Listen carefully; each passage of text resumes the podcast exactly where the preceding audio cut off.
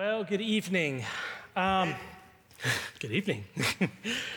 if, uh, if you are like me, um, you have probably never heard of a substance called Bitrex. Um, and if you have, I'm impressed. Um, I learned about a substance called Bitrex this past year, and it is scientifically proven to be the most bitter substance in the whole world that we know of so far. Not only that, the company that manufactures Bitrex actually holds the Guinness World Record for most bitter substance in the whole world. I didn't know that was a record you could hold, but they hold it. Um, it's a weird record to hold, but it's actually pretty cool stuff. Uh, what it does is they put this chemical inside of like cleaning supplies and car chemicals and all these different things so that if a kid were to, were to try to drink some of it, it's so bitter that they physically have to reject it. Like they, they spit it out, they can't swallow it, it's so bitter. They, they put it now in Tide Pods so that dummies don't go around eating Tide Pods anymore. Um, they, they say that you can put half a tablespoon of Bitrex into an Olympic sized swimming pool, which has over 600,000 gallons of water. And if you were to stir up the water, it's still so bitter you couldn't even take a sip of the water. It is crazy how bitter this stuff is. And it's super obvious if it's in something that you're trying to drink.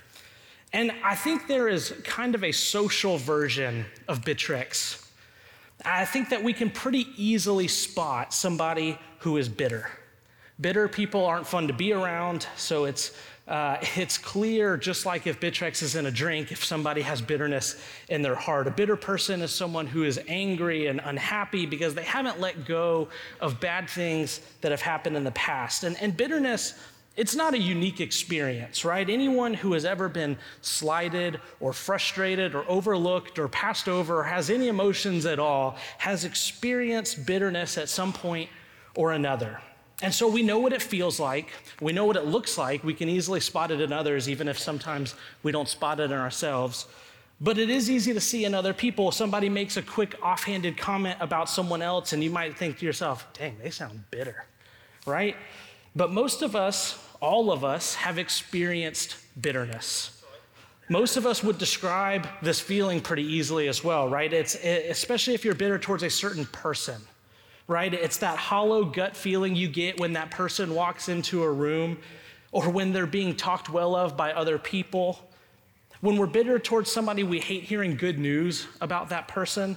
It's the skeptical attitude that you have about them, that, about anything positive you hear in, in their life. You start a lot of sentences with phrases like, I hate dot, dot, dot.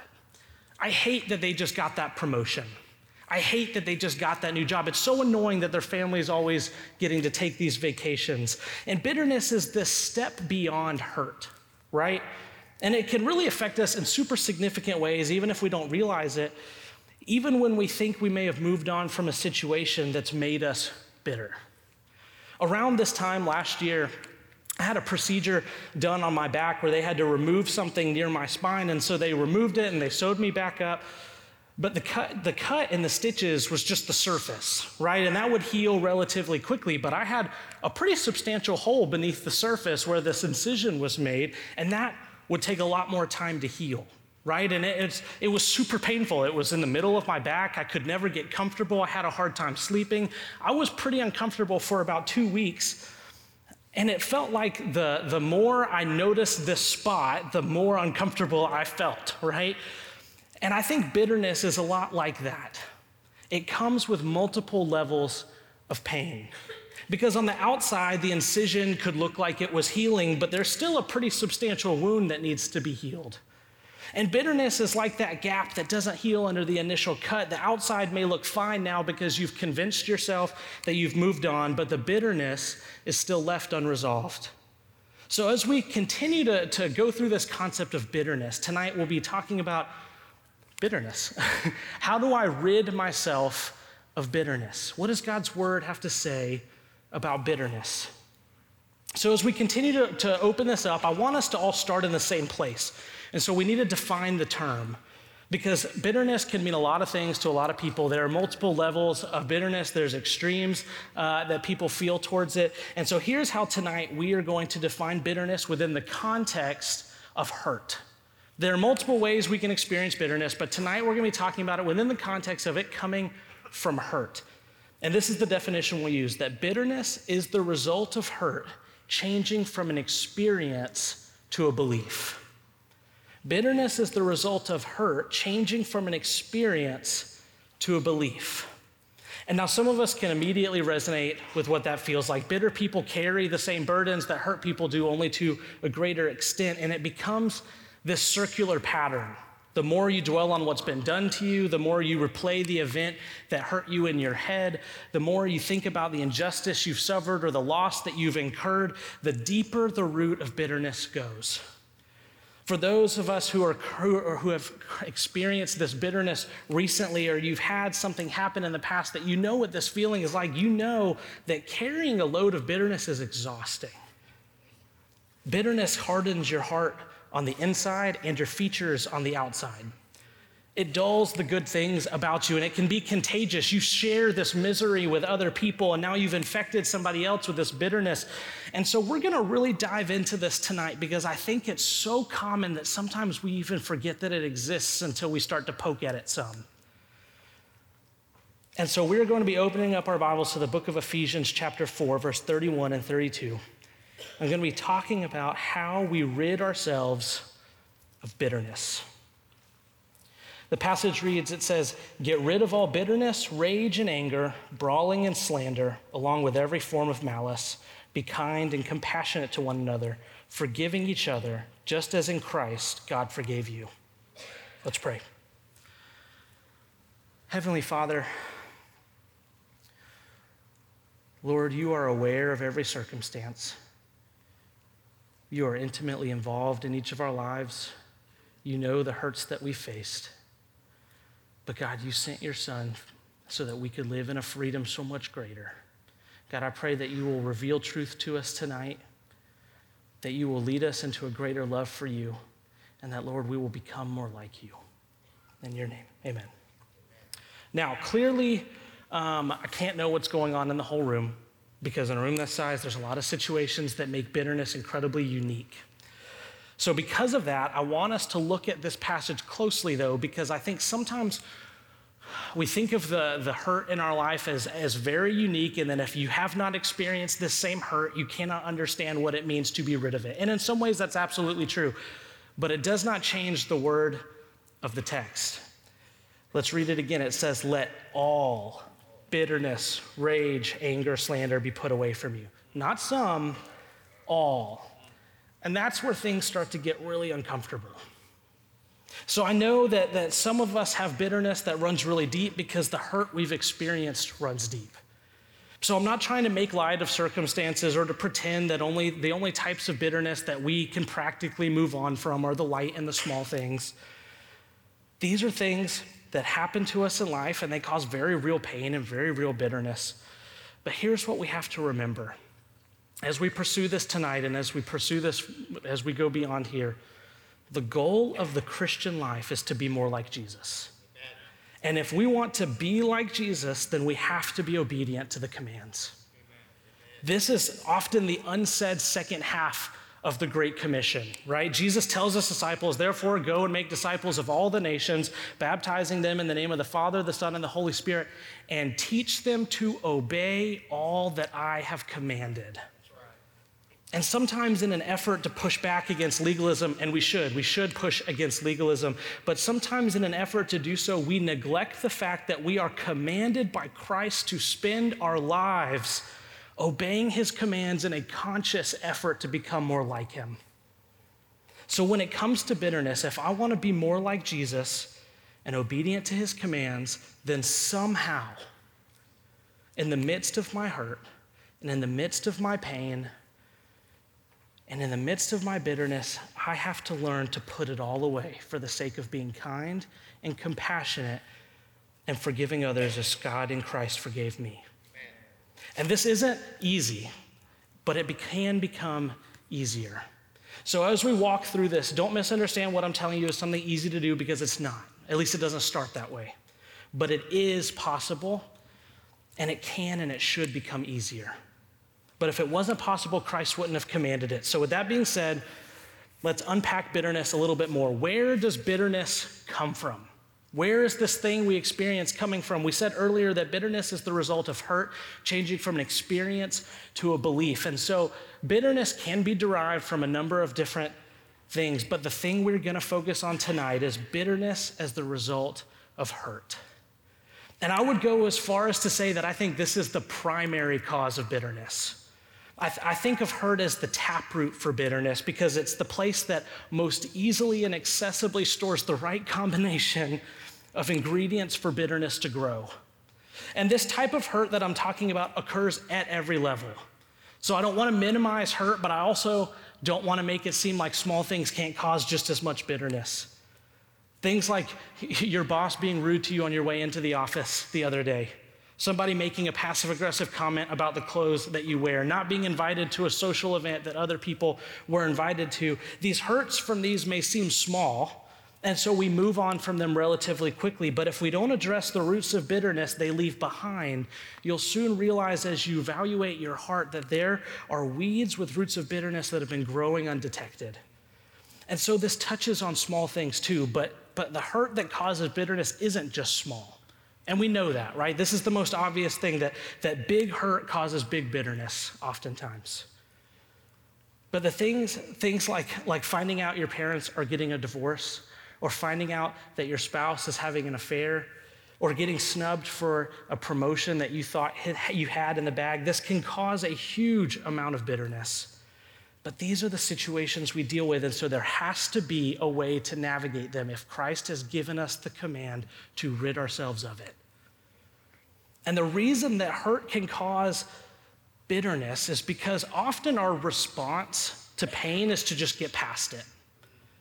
And we move quickly, and when we, when we move quickly out of things like hurt, we often don't take the necessary time to process it with God. Often the goal is just quit feeling the hurt and move on. And the reason we do this, we just try to move on instead of processing with God, is because we are naturally inclined to try to figure it out ourselves. And until it becomes the habit of your life to bring everything to God, it will remain difficult to process your hurt with God, and you'll be needlessly pulling out roots of bitterness that never had to be planted in the first place. Think about the story of Job. How is it that time and time again, after Job faces affliction after affliction, whether he loses all of his possessions, he loses his kid, he faces disease after disease, Job cries out to God in anguish. He's frustrated. He asks God why this is happening to him, and yet it says that time and time again, in all of this, Job did not sin. How is that true? And I think it's because the hurt he felt he didn't go and run and complain to his friends about it. He didn't start making excuses for it. He didn't curse God for it. He didn't say, Woe is me, my life is hard, and nothing good ever happens to me. Instead, scripture says he took all of it and immediately took it to God for understanding and answers. Yes, he had frustrations. Yes, he had pain. Yes, he had questions, but that isn't the sin. What would have been sinful is for him to have taken those hurts, taken those frustrations, taken those questions, and then assume that anything else can make them better or answer them more adequately than God could. But he took them to God to process them with God, and even in God's silence, Job praised him. And so, in all of that, it says Job did not sin. And when we don't process our hurt with God, like that definition of bitterness says, it moves past an experience and it becomes a belief. And here's what that really means fleshed out, and we'll look at it in the example of the story of Job. If Job had not taken his pain and his frustrations to God, the pain and the hurt that he felt would have changed from something he experienced from God to something he believed about God. It would have changed from, God, why did you let me experience this? To God must be bad because what he's allowed me to endure is bad.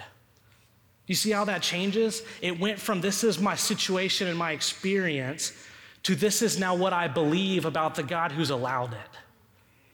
But Job knew, wasn't, knew that that wasn't true, and we know, for those of us who believe the words of Scripture, that this isn't true. I mean, Psalm 119, Paul even mentioned some of the passages this morning, gives some of the most profound passages about God's love for us and how it coincides with affliction and with hurt.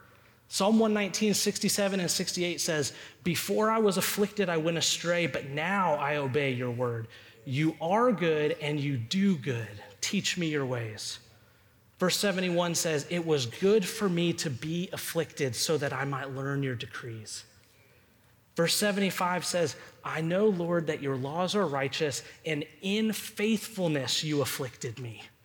May your unfailing love be my comfort. When we don't process our hurt and our, our afflictions with God, we miss out on the comfort that He provides us in the midst of it.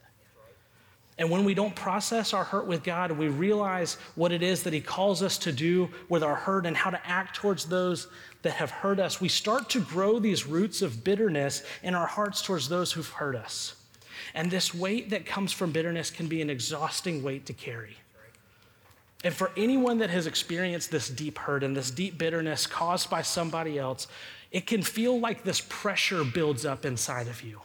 And it can lead us into other sins that it mentions, like slander and gossip and disunity. And it can be so hard to relieve this pressure. To continue uh, gross medical history stories uh, that I've already shared one of, has anyone, and a lot of us in here have gotten our wisdom teeth taken out. If you haven't, I'm about to scare all of you. Um, my, my wife Ashley had a friend get his wisdom teeth taken out when we were in college. Um, and he went for this procedure and everything was fine, right? They took them out, it went fine. He came home to start his recovery process, except that he never started to recover. Instead, things got much, much worse. And he just thought to himself, wow, this pain that I'm feeling, this discomfort I'm feeling, must just be part of the recovery process. And so he ignored it like any guy would. And so the problem was he no longer could ignore it when it woke him up in the middle of the night and he was in so much pain he was throwing up, and they had to take him to the emergency room.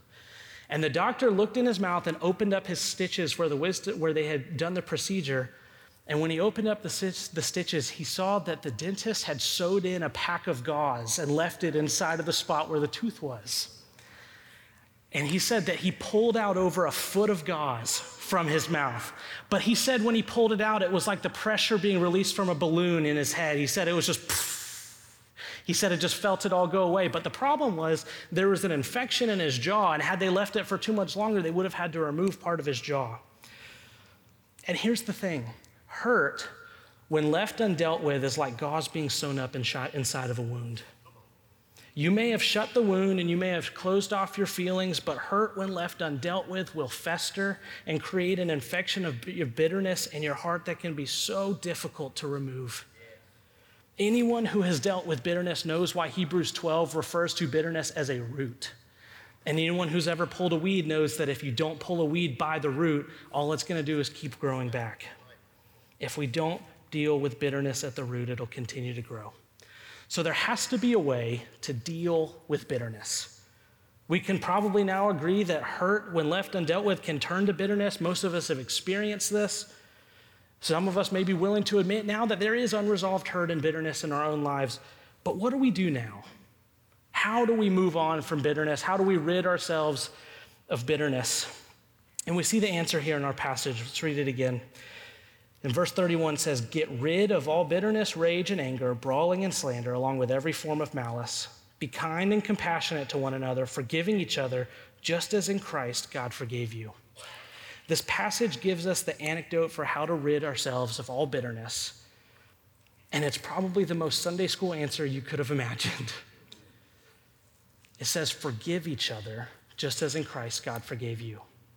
And this sounds simple, but for any of us in here who have dealt with bitterness or dealt with hurt that has gone anything below the surface, we know that this sounds so much easier said than done. But Paul knows this. Jesus knows this. This is why he includes that last clause at the end that says, just as in Christ, God forgave you. Paul knows this isn't easy, and he knows that this isn't natural, and it would be easy to dismiss the answer to bitterness because it just doesn't seem feasible. It sounds nice, but it doesn't seem possible for those of us that have experienced deep hurt. My hurt is too deep. The thing they did was too wrong. There has to be another way for me to be set free than forgiveness. Paul says, Look at Jesus. There is no other way. See what it, he did to forgive you. You see what it cost him? One of my favorite explanations of the gospel comes from Tim Keller, where he says, The gospel is that you and I are so sinful and bad that in order to be forgiven, Jesus had to die. And yet, at the very same time, we are so loved and desired by God that Jesus was glad to die. There is no other way. Forgiveness is at the core of the gospel. It's how we're made right with God. And when we look to what Christ did and how he forgave us, you see that the only way to remove bitterness is through forgiveness. When you and I look at the cross and we see what Jesus did, and we see that he was spit on for us, that he was beaten for us, that he was crucified for us, all while we were still sinners. We hadn't even asked for his forgiveness yet, and he did it. When we look at what Jesus did to reconcile us to the Father, it should move us to compassion, it should move us to kindness, and it should move us to forgiveness. That's why Paul says to look at Jesus. Look at what he did. If you want to know how to forgive others, you have no further to look than the cross. It doesn't matter how sinful you thought you were before or how sinful the thing you think someone did to you measures up all of our sin committed against an infinitely holy God put us at odds with him forever. You and I are so sinful and corrupted that Jesus had to die, and yet so loved and desired by God that Jesus was glad to do it. And now, let me give you a quick piece about how we actually follow through. That's the essence of why we forgive. We can look at the cross and see that as what Jesus did for us should, should move us to compassion to forgive other people. But now I want to talk about how we actually follow through with this. Remember earlier, we said that we typically neglect to mention uh, or to follow through with the second half of the Great Commission. One author calls this the Great Omission. It's Christ telling his disciples to do and to teach others to do all that he has commanded. And this is where we tie this right into forgiveness.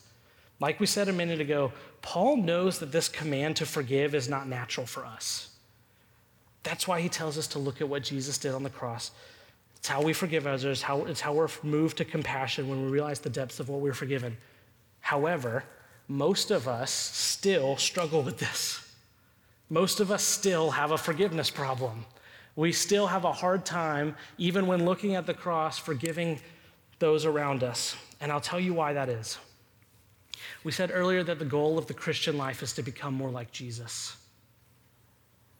We do this by being with Him, by spending time with Him, and living our lives the way He lived His. Dallas Willard says in his book, The Spirit of the Disciplines, he says, We are saved by grace alone, but grace does not mean that sufficient strength and insight will automatically be infused into our being in the moment of need. A baseball player who expects to excel in his game without adequate exercise of his body is no more ridiculous than the Christian who hopes to be able to act in the manner of Christ when put to the test without the appropriate exercise in godly living.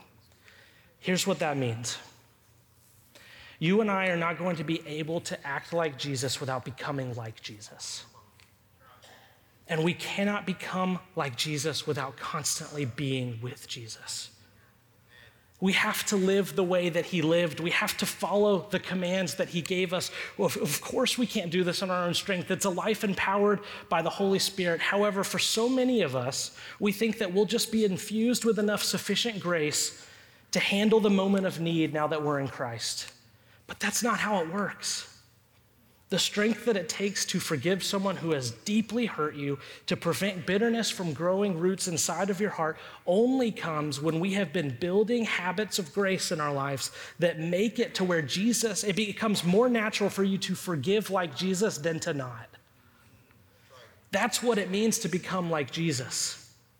That's what Jesus means when he says that his yoke is easy and his burden is light. He means that when we live our lives as an intentional and conscious reflection of his own, as we're striving for Christ's likeness, it means that we live in such a way that it becomes more natural to act as he would than to not.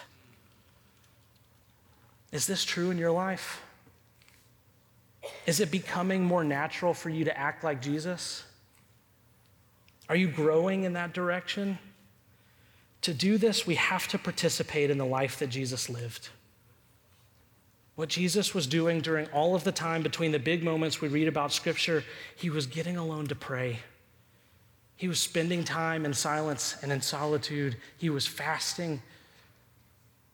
He was meditating on Scripture. He was obeying the law of God. And now, for us, if we want to be like him, we have to be with him and do what he did. Hebrews tells us that Jesus grew in obedience. How much more should we have to grow in obedience?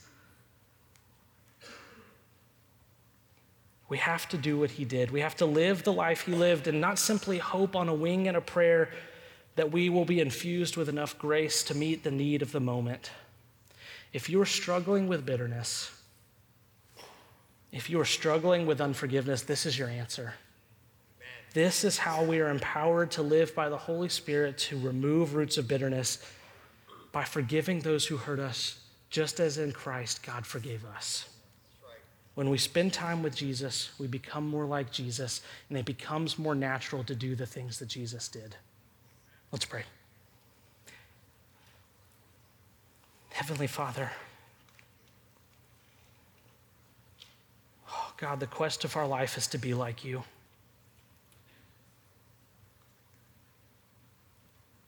Lord, to become more like your Son. God, would you empower us this week? that every day we wake up thinking, how can we become more like Christ? How can I spend more time with Jesus to become more like him? God, would you empower us this week by your Holy Spirit to live a life in reflection of who you are so that we can do the things that you did, so that we can change our community, change our city, change our state, change our country, and change our world. Lord, we love you in your name. Amen.